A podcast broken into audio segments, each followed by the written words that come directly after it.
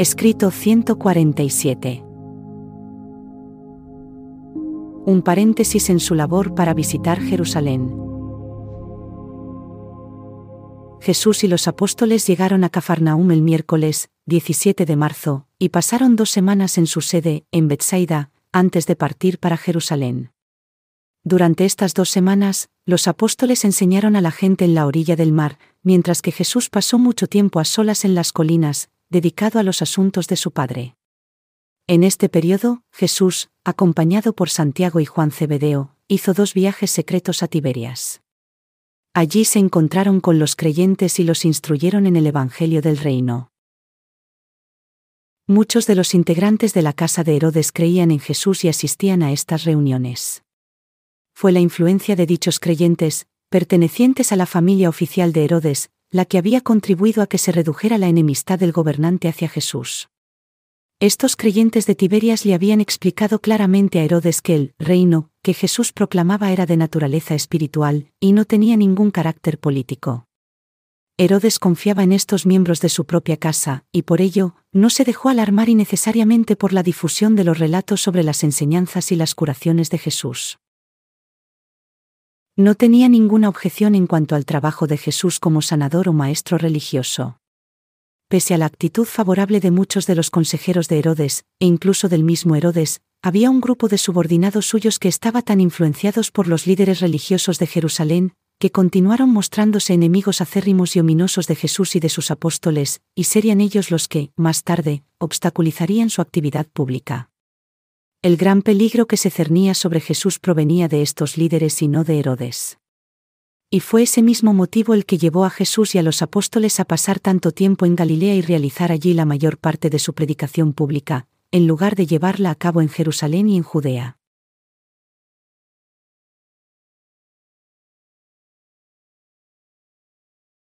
¡1! El siervo del centurión. El día antes de disponerse para ir a Jerusalén, a la fiesta de la Pascua, Mangus, un centurión o capitán de la guardia romana estacionada en Cafarnaum, acudió a los dignatarios de la sinagoga, diciendo: Mi fiel asistente está enfermo y al borde de la muerte. ¿Podríais vosotros ir a ver a Jesús en mi nombre para rogarle que sane a mi siervo? El capitán romano actuó de esta manera porque pensó que los líderes judíos tendrían más influencia sobre Jesús. Entonces los ancianos fueron a ver a Jesús, y su portavoz dijo, Maestro, te pedimos encarecidamente que vayas a Cafarnaum y salves al siervo favorito del centurión romano, él es digno de tu atención porque ama a nuestra nación y hasta nos edificó una sinagoga, la misma en la que tú has hablado tantas veces. Y cuando Jesús los oyó, dijo, Iré con vosotros y al dirigirse con ellos hacia la casa del centurión, y antes de entrar en el jardín, el soldado romano hizo salir a sus amigos para que saludaran a Jesús, dándoles instrucciones para que dijeran, Señor, no te molestes en entrar a mi casa, porque no soy digno de que estés bajo mi techo. Tampoco me tuve por digno de ir a ti, por eso envié a los ancianos de tu propia gente. Pero sé que puedes decir la palabra desde donde estás y mi siervo sanará, pues yo también soy alguien puesto bajo autoridad, y tengo soldados bajo mis órdenes, y digo a este. Ve, y va, y al otro. Ven, y viene, y a mis siervos. Haced esto, y lo hacen. Al oír esto, Jesús, girándose, dijo a sus apóstoles y a los que estaban con ellos. Me maravilla que este gentil crea con tanto fervor. De cierto, de cierto os digo, que ni aun en Israel he hallado tan grande fe. Jesús, volviéndose de espaldas a la casa, dijo. Vámonos, pues. Y los amigos del centurión entraron en la casa y le contaron a Mangus lo que Jesús había dicho. Y desde aquella hora, el siervo comenzó a sanar, acabando por recobrar su habitual salud y eficacia. Pero nunca supimos con exactitud qué sucedió en esta ocasión. Esto es ampliamente una crónica, y en cuanto a si hubo o no seres invisibles que realizaran la curación del siervo del centurión, es algo que no les fue revelado a los acompañantes de Jesús. Solo conocemos el hecho de su total recuperación.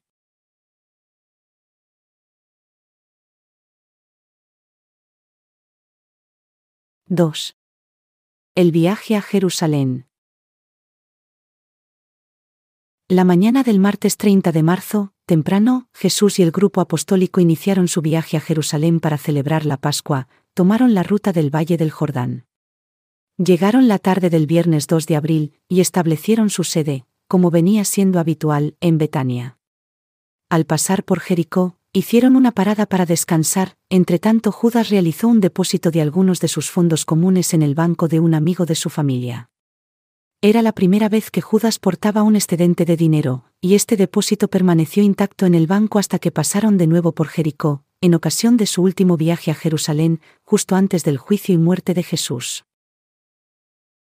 El grupo tuvo un viaje sin incidentes hasta Jerusalén, pero, apenas se habían asentado en Betania, la gente empezó a congregarse allí. Venían de lugares cercanos y apartados buscando sanación para sus cuerpos, consuelo para sus apesadumbradas mentes y salvación para sus almas, eran tantos que Jesús tuvo poco tiempo para descansar. Así pues, montaron las tiendas en Getsemaní, y el maestro iba y venía de Betania a Getsemaní para evitar las muchedumbres que tan constantemente se agolpaban a su alrededor. El grupo apostólico pasó casi tres semanas en Jerusalén, pero Jesús los mandó que no predicaran públicamente, sino que hicieran labor personal y enseñaran en privado. En Betania, festejaron la Pascua tranquilamente. Se trataba de la primera vez que Jesús y todos los doce compartían la fiesta pascual sin derramamiento de sangre. Los apóstoles de Juan no tomaron la comida de Pascua con Jesús y sus apóstoles, celebraron la fiesta con Abner y muchos de los primeros creyentes de las predicaciones de Juan. Era la segunda Pascua a la que Jesús asistía con sus apóstoles en Jerusalén. Cuando Jesús y los doce salieron para Cafarnaúm, los apóstoles de Juan no regresaron con ellos. Bajo la dirección de Abner, se quedaron en Jerusalén y sus inmediaciones, trabajando discretamente para la expansión del reino, mientras que Jesús y los doce volvieron a su labor en Galilea. Los veinticuatro nunca estarían otra vez juntos hasta poco antes de que Jesús asignara y enviara a su misión a los setenta evangelistas pero los dos grupos colaboraban entre sí, y pese a sus diferentes opiniones, imperaban entre ellos los mejores sentimientos.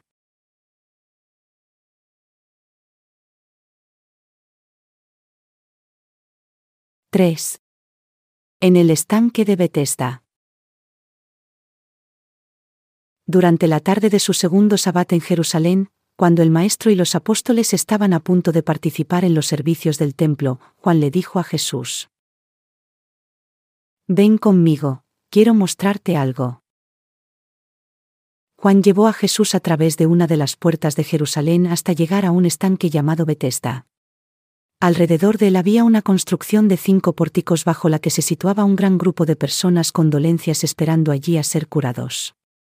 Se trataba de un manantial de aguas termales, teñidas de color rojizo, que burbujeaban a intervalos irregulares, como resultado de la acumulación de gases en las grutas rocosas del subsuelo del estanque. Muchos pensaban que esta agitación periódica de las aguas se debía a alguna influencia sobrenatural, y popularmente, se creía que el primero que se metiese en el estanque después del movimiento del agua sanaría de cualquier enfermedad que padeciera. Los apóstoles estaban algo inquietos por las restricciones impuestas por Jesús, y Juan, el más joven de los doce, estaba particularmente intranquilo al respecto había llevado a Jesús al estanque pensando que la visión de aquellas personas enfermas, allí congregadas, apelaría tanto a la compasión del Maestro que se vería movido a obrar algún milagro de curación, con lo que Jerusalén se sorprendería, y en poco tiempo, se pudiese conseguir que su gente creyera en el Evangelio del Reino. Juan dijo a Jesús, Maestro, mira a todos estos seres que sufren, ¿no hay nada que podamos hacer por ellos? Y Jesús le contestó, Juan, ¿por qué me tientas a que me aparte del camino que he elegido? ¿Por qué persistes en tu deseo de sustituir los prodigios y la curación de los enfermos por la proclamación del Evangelio de la verdad eterna? Hijo mío, no puedo hacer lo que quieres, pero reúne a estos enfermos y afligidos para que pueda hablarles palabras de buen ánimo y de consuelo eterno. Jesús se dirigió a las personas allí reunidas con estas palabras, muchos de entre vosotros estáis aquí, enfermos y afligidos, por vuestros muchos años de mala vida. algunos sufrís por causa de los accidentes del tiempo, otros, por los errores de vuestros antepasados, también hay quienes lucháis contra los obstáculos que os imponen las condiciones imperfectas de la existencia temporal. Pero mi Padre trabaja, y me gustaría trabajar, para que vuestra condición en la tierra mejore, aunque, más específicamente, para aseguraros vuestra heredad eterna. Ninguno de nosotros puede hacer mucho por cambiar las dificultades de la vida, a menos que descubramos que el Padre de los cielos así lo quiere. En definitiva, todos estamos obligados a hacer la voluntad del Eterno. Si todos fueseis curados de lo que os aflige físicamente, sin duda os maravillaríais, pero sería mayor maravilla que quedaseis limpios de cualquier enfermedad espiritual y sanos de vuestras flaquezas morales. Todos sois hijos de Dios, sois los hijos del Padre Celestial. Puede parecer que el destino os aflige, pero el Dios de la eternidad os ama. Y cuando venga la hora del juicio, no tengáis miedo, pues no solo hallaréis justicia, sino abundancia de misericordia. De cierto, de cierto os digo, aquel que oiga el Evangelio del reino y crea en esta doctrina de la filiación de Dios, tiene vida eterna, ya tales creyentes pasan del juicio y la muerte a la luz y a la vida. Y la hora está cerca en la que incluso aquellos que están en las tumbas oirán la voz de la resurrección. Y muchos de los que oyeron estas palabras creyeron en el Evangelio del reino. Algunas de las personas afligidas se sintieron tan inspiradas y revivificadas espiritualmente que difundieron la noticia de que también se habían sanado de sus dolencias físicas.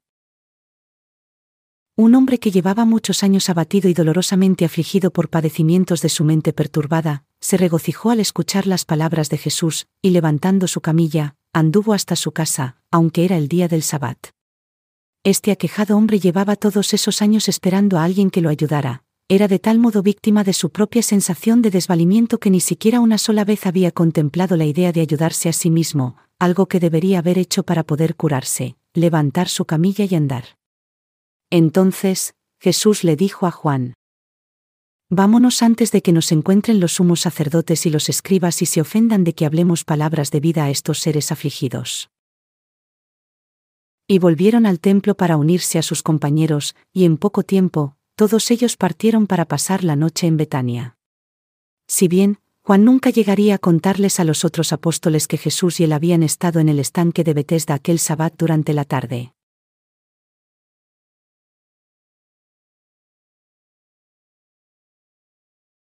¡4! La regla de vida. La noche de ese mismo sabbat, en Betania, mientras Jesús, los doce y un grupo de creyentes estaban congregados en torno a la hoguera en el jardín de Lázaro, Natanael le formuló la siguiente pregunta a Jesús. Maestro, aunque nos has enseñado la versión positiva de la vieja regla de vida, instruyéndonos que debemos hacer a los demás lo que queremos que ellos nos hagan a nosotros, no entiendo muy bien cómo podemos cumplir siempre con ese mandato. Quisiera ilustrar mi opinión citando el ejemplo de un hombre lastivo que, por ello, contemple impíamente a su pretendida consorte en el pecado, ¿cómo podremos enseñar que este hombre de malas intenciones deba hacer a los demás lo que él quisiera que le hiciesen a él? Cuando Jesús oyó la pregunta de Natanael, de inmediato se puso de pie, y señalando al apóstol con el dedo, dijo. Natanael, Natanael, ¿qué modo de pensar hay en tu corazón? ¿Es que no recibes mis enseñanzas como alguien que ha nacido del Espíritu? ¿Acaso no oís la verdad como hombres de sabiduría y de entendimiento espiritual? Cuando os insté a hacer a los demás lo que queríais que ellos os hicieran a vosotros, me refería a hombres con altos ideales, y no a los que estarían tentados a tergiversar mis enseñanzas y convertirlas en autorización para estimular al mal. Cuando el maestro terminó de hablar, Natanael se levantó y dijo, Pero, maestro, no pienses que yo apruebo esa interpretación de tus enseñanzas. Hice esta pregunta porque supuse que muchos de estos hombres podrían juzgar mal tu mandato, y esperaba que nos dieras nuevas instrucciones sobre estas cuestiones. Y cuando Natanael se sentó, Jesús continuó hablando. Natanael, sé muy bien que tu mente no aprueba tal maliciosa idea, pero estoy decepcionado porque vosotros, a menudo, no hacéis una interpretación genuinamente espiritual de mis habituales enseñanzas, de instrucciones que debo impartiros en el lenguaje humano, tal como los hombres hablan. Os mostraré ahora los distintos niveles de significado atribuidos a la interpretación de esta regla de vida, de esta exhortación a hacer a los demás lo que vosotros queréis que ellos os hagan a vosotros. 1. El nivel de la carne. Esta interpretación, puramente egoísta y lasciva, se ejemplificaría bien por las implicaciones que se deducen de tu pregunta. 2. El nivel de los sentimientos. Este plano está en un nivel superior al de la carne y sugiere que la compasión y la piedad favorecen la interpretación personal de esta regla de vida. 3. El nivel de la mente. Ahora empiezan a actuar la razón de la mente y la inteligencia de la experiencia. El sentido común dicta que esta regla de vida debe interpretarse en conformidad con el más alto idealismo contenido en la nobleza del respeto profundo por uno mismo. 4. El nivel del amor fraternal. En un plano aún más elevado, se percibe el nivel de la devoción desinteresada por el bienestar de los propios semejantes. En dicho plano, que entraña un incondicional servicio social surgido de la conciencia de la paternidad de Dios y del consiguiente reconocimiento de la fraternidad del hombre, se descubre una interpretación nueva y mucho más hermosa de esta fundamental regla de vida. 5 el nivel moral. Y entonces, cuando logréis niveles de interpretación verdaderamente filosóficos, cuando alcancéis un auténtico entendimiento de las cosas como correctas o falsas, cuando percibáis la valía eterna de las relaciones humanas, comenzaréis a contemplar tal problema de interpretación, imaginándoos como una tercera persona, de mente elevada, idealista, sabia e imparcial, contemplaría e interpretaría, dicho mandato en su aplicación a vuestros problemas personales de adaptación a las situaciones de vuestra vida. 6. El nivel espiritual. Y después, en el plano último, pero el más grandioso de todos, adquirimos la percepción espiritual y la interpretación espiritual que urge a conocer, en esta regla de vida, el mandato divino de tratar a todos los hombres tal como pensamos que Dios los trataría. En el universo, este es el ideal de las relaciones humanas. Y cuando vuestro deseo supremo es hacer siempre la voluntad del Padre, esta es vuestra actitud frente a todos estos problemas. Quisiera, por ello, que hicierais a todos los hombres lo que sabéis que yo les haría a ellos en circunstancias similares. Hasta entonces, nada de lo que Jesús les había dicho a los apóstoles les había causado tanta impresión. Y una vez que el Maestro se retiró a descansar, continuaron, durante mucho tiempo, comentando sus palabras aunque Natanael tardó en recuperarse de su suposición de que Jesús había malinterpretado el espíritu de su pregunta, los demás se sentían más que agradecidos de que su filosófico compañero apóstol hubiera tenido el valor de haberla hecho y de haber provocado con ella tal reflexión.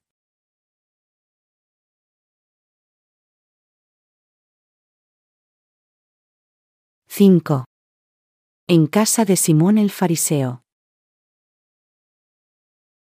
Aunque Simón no era miembro del Sanedrín judío, era un fariseo influyente de Jerusalén.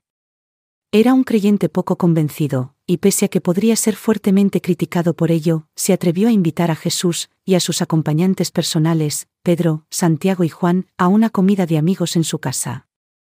Simón había observado al maestro desde hacía mucho tiempo y estaba muy impresionado con sus enseñanzas, e incluso más por su persona.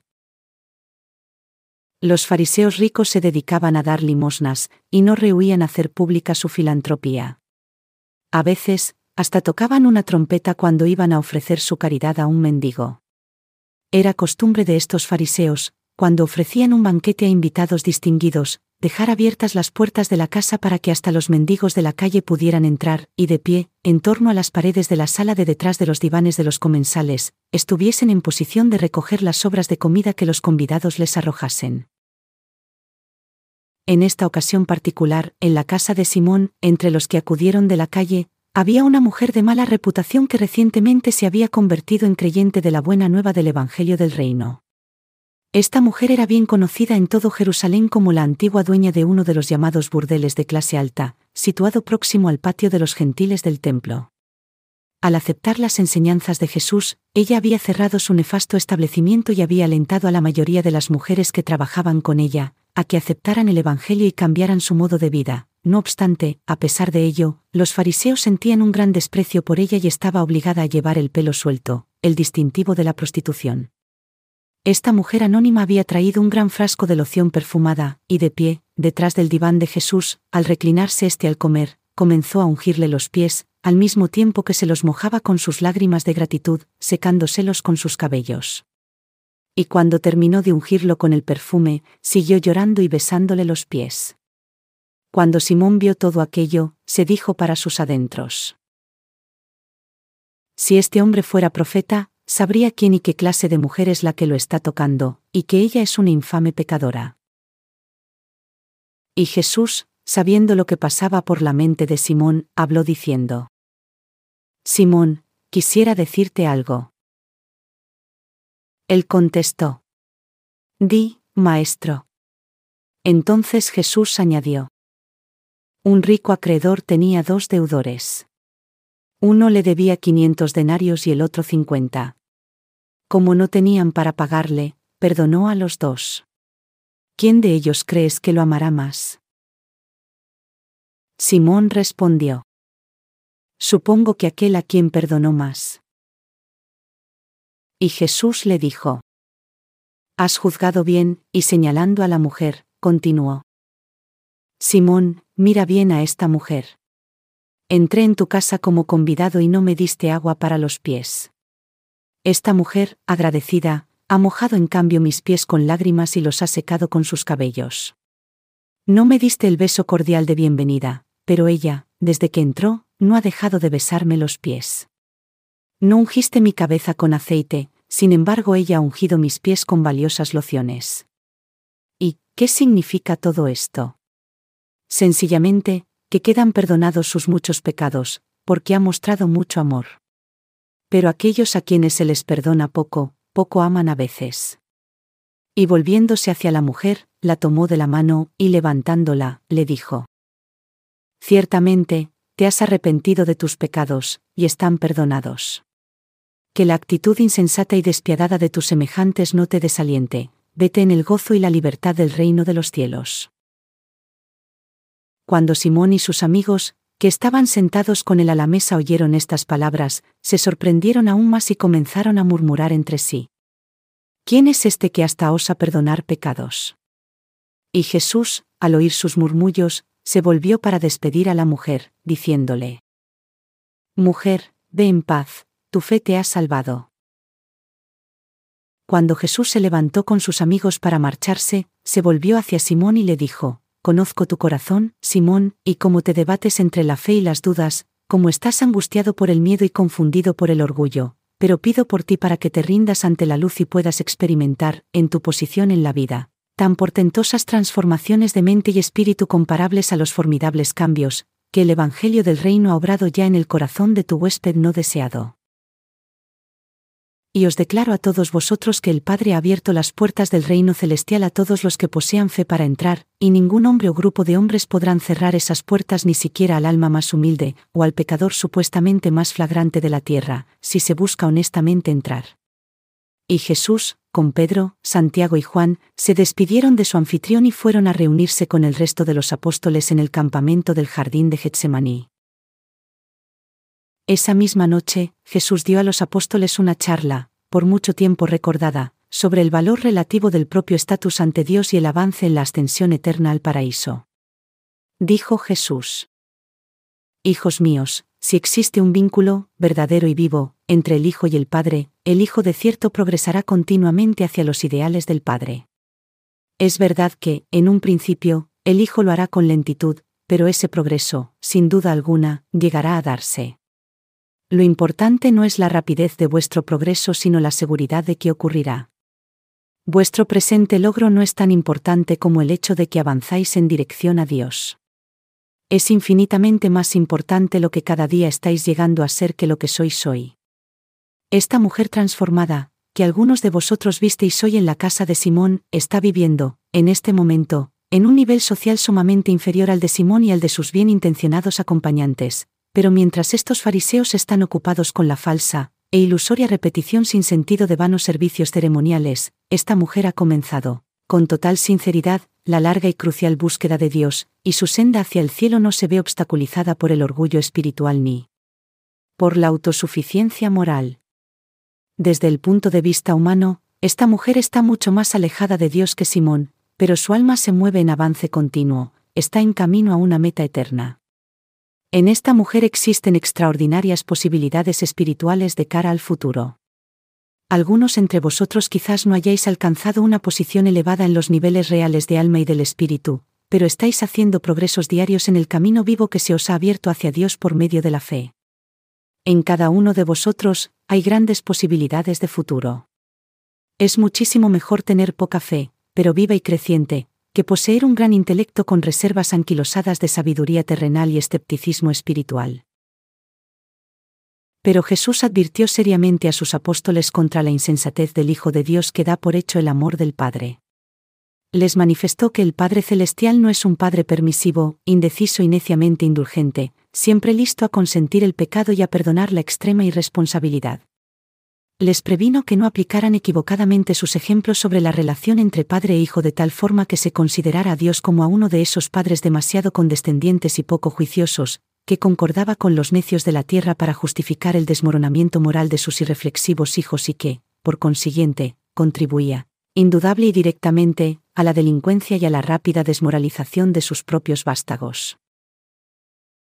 Dijo Jesús. Mi Padre no aprueba complaciente esas acciones y prácticas de sus hijos, que son autodestructivas y letales para cualquier crecimiento moral y progreso espiritual. Esas prácticas pecaminosas son una abominación delante de Dios. Jesús asistió a muchas otras reuniones y banquetes, de carácter semiprivado, con personas de la clase alta y baja, con los ricos y los pobres de Jerusalén, antes de que él y sus apóstoles finalmente partieran para Cafarnaúm. Y muchos, de hecho, se hicieron creyentes del Evangelio del Reino y fueron bautizados, posteriormente, de manos de Abner y sus compañeros, que permanecieron allí para servir los intereses del reino en Jerusalén y sus alrededores.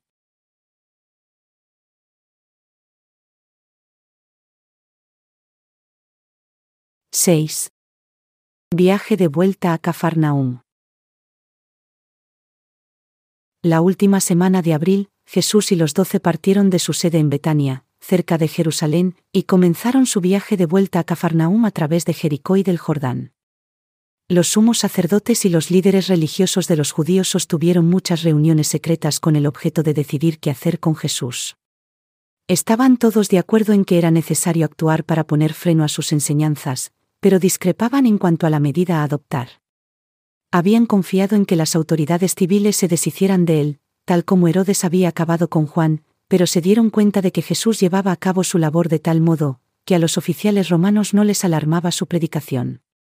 Por ello, en una reunión celebrada el día antes de la partida de Jesús para Cafarnaúm, se decidió que se le detuviese con la acusación de delito religioso y fuese juzgado por el Sanedrín. Así pues, se asignó a un grupo de seis espías secretos que siguieran a Jesús, vigilaran sus palabras y actos, y cuando hubiesen recogido suficientes pruebas de haber infringido la ley y de blasfemar, volvieran a Jerusalén para informar. Estos seis judíos alcanzaron en Jericó al grupo apostólico, cuyo número ascendía a unos treinta, y con el pretexto de que deseaban hacerse discípulos, se unieron a la familia de seguidores de Jesús, permaneciendo con el grupo hasta el inicio del segundo viaje de predicación por Galilea, tras lo cual, tres de ellos regresaron a Jerusalén para presentar su informe a los sumos sacerdotes y al Sanedrín. Pedro predicó a la multitud congregada en el cruce del Jordán, y la mañana siguiente, se encaminaron río arriba hacia Ametes querían continuar directamente hasta Cafarnaúm, pero se aglomeró tal muchedumbre de personas que permanecieron allí durante tres días predicando, enseñando y bautizando. No se dirigieron hacia su lugar de residencia hasta el día del Sabbat temprano por la mañana, el primero de mayo. Los espías de Jerusalén estaban seguros de tener ya garantizada la primera acusación contra Jesús, el quebrantamiento del Sabbat, al haberse atrevido a comenzar su viaje ese día pero estaban abocados a sufrir una decepción porque, justo antes de partir, Jesús llamó a Andrés a su presencia, y delante de todos ellos, le dio instrucciones para marchar una distancia de solo mil yardas, la considerada legal en Sabbat. Pero los espías no tuvieron que esperar demasiado tiempo para tener su oportunidad de acusar a Jesús y a sus acompañantes de quebrantar el Sabbat.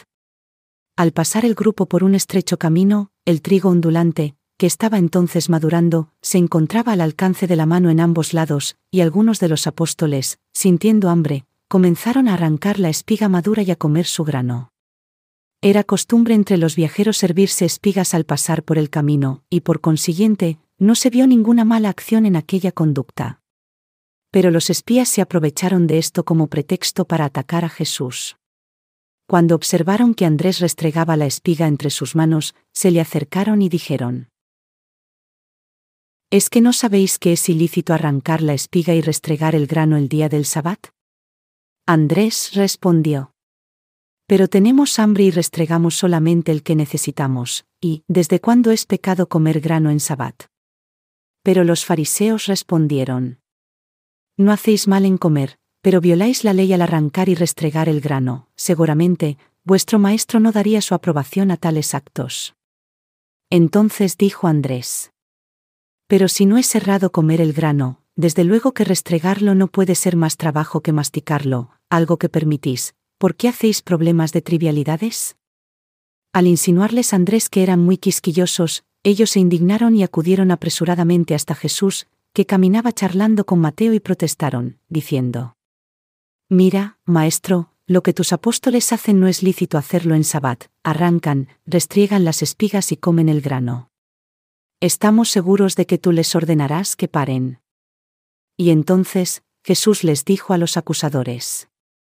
Ciertamente sois celosos de la ley, y hacéis bien en recordar que hay que santificar el sabbat, pero, ¿es que no habéis leído en las Escrituras lo que hizo David un día cuando él, y los que estaban con él sintieron hambre, como entró él y los que estaban con él en la casa de Dios y comió el pan de la proposición, que no estaba permitido comer a nadie más que a los sacerdotes? Y David aún dio de este pan a los que con él estaban, y es que no habéis leído en nuestra ley que es lícito hacer muchas cosas necesarias en el día del sabbat, y no os veré yo, antes de que acabe el día, comer lo que habéis traído para las necesidades de este día? Mis buenos hombres, hacéis bien en ser celosos del sabbat, pero haríais mejor en guardar la salud y el bienestar de vuestros semejantes. Os declaro que el sabbat fue hecho por causa del hombre, y no el hombre por causa del sabbat. Y si estáis aquí entre nosotros para vigilar mis palabras, entonces proclamaré abiertamente que el Hijo del Hombre es Señor aún del sabbat. Los fariseos quedaron atónitos y desconcertados por las palabras perspicaces y juiciosas de Jesús. Durante el resto del día, se mantuvieron aparte y no se atrevieron a hacer más preguntas. La animosidad de Jesús hacia las tradiciones judías y hacia sus serviles ceremoniales fue siempre positiva. Consistía en lo que él hacía y afirmaba. El maestro le dedicaba poco tiempo a hacer denuncias de índole negativo enseñó que quienes conocen a Dios pueden gozar de la libertad de vivir sin engañarse a sí mismos con la complacencia del pecado. Jesús dijo a sus apóstoles, Hombres, si estáis iluminados por la verdad y sabéis realmente lo que hacéis, sois bendecidos, pero, si no conocéis el camino divino, estáis sin el favor divino y sois ya quebrantadores de la ley.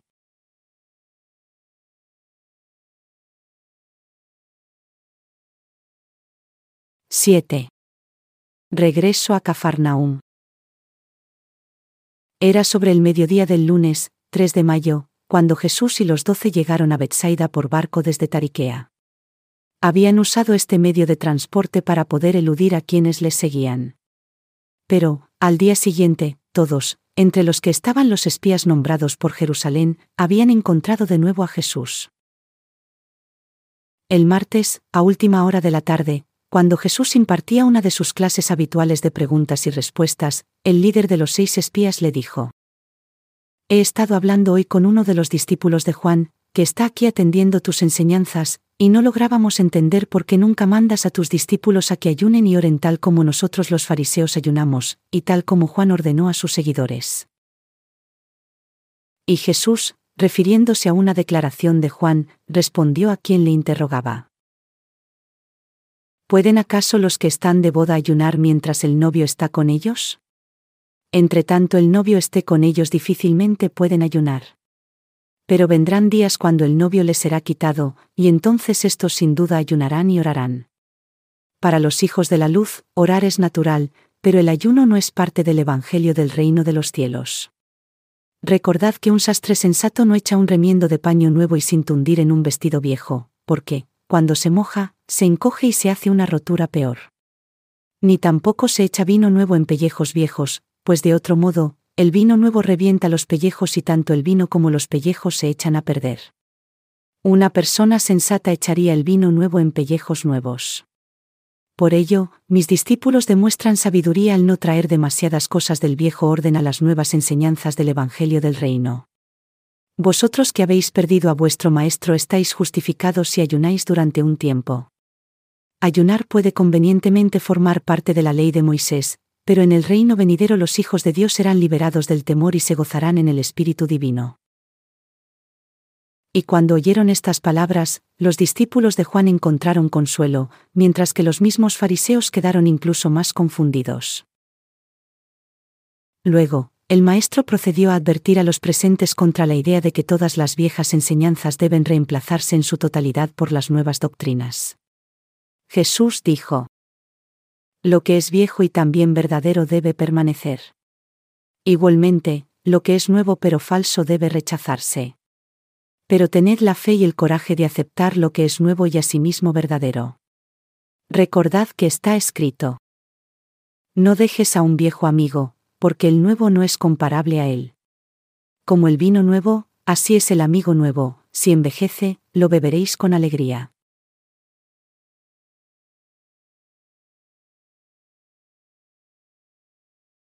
¡8! La fiesta de la bondad espiritual. Esa noche, mucho después de que los asistentes habituales se hubieran retirado, Jesús continuó enseñando a sus apóstoles. Comenzó esta especial instrucción citando al profeta Isaías. ¿Por qué habéis ayunado? ¿Por qué razón afligís vuestras almas mientras continuáis hallando placer oprimiendo a otros y os gozáis en la injusticia? He aquí que ayunáis y seguís con contiendas y debates, y para herir con el puño inicuamente. No ayunéis como lo hacéis si queréis hacer oír vuestras voces en lo alto. ¿Acaso es este el ayuno que yo he escogido, un día en el que el hombre aflija su alma? ¿Es para que incline su cabeza como un junco y se postre en telas ásperas y cenizas? ¿Llamaréis a esto ayuno y día agradable al Señor? El ayuno que yo elegiría, ¿no es más bien desatar las ligaduras de la impiedad, soltar los nudos de opresión, dejar libres a los quebrantados y romper todo yugo? ¿No es que yo comparta mi pan con el hambriento, que a los pobres errantes albergue en mi casa? Y cuando yo vea al desnudo lo cubriré. Entonces nacerá tu luz como el alba y tu sanidad se dejará ver enseguida, tu justicia irá delante de ti y la gloria del Señor será tu retaguardia. Entonces clamarás al Señor, y dirá él. Heme aquí. Y todo esto hará si quitas de en medio de ti el yugo, el dedo amenazador y la vanidad el Padre prefiere que desde tu corazón al hambriento y que sacies las almas afligidas, seguidamente, en las tinieblas nacerá tu luz e incluso tu oscuridad será como el mediodía. El Señor entonces te pastoreará siempre, saciará tu alma y te dará vigor. Serás como un huerto de riego, como un manantial de aguas, cuyas aguas nunca se agotan. Y quienes hagan estas cosas reedificarán las glorias perdidas, levantarán los cimientos de generación en generación, serán llamados reparadores de portillos, restauradores de senderos seguros en los que morar. Y luego, hasta muy entrada la noche, Jesús planteó a sus apóstoles la verdad de que era la fe de ellos la que les garantizaba que estaban en el reino presente y futuro, y no la aflicción de su alma ni el ayuno del cuerpo. Exhortó a los apóstoles a que, al menos, estuvieran a la altura de las ideas del profeta de antaño, y manifestó la esperanza de que avanzarían incluso mucho más allá de los ideales de Isaías y de los antiguos profetas. Esa noche, sus últimas palabras fueron. Creced en la gracia por medio de esa fe viva que llega a comprender el hecho de que sois hijos de Dios y reconoce, al mismo tiempo, a cada hombre como a un hermano. Eran más de las dos de la mañana cuando Jesús terminó de hablar y cada cual se retiró a dormir.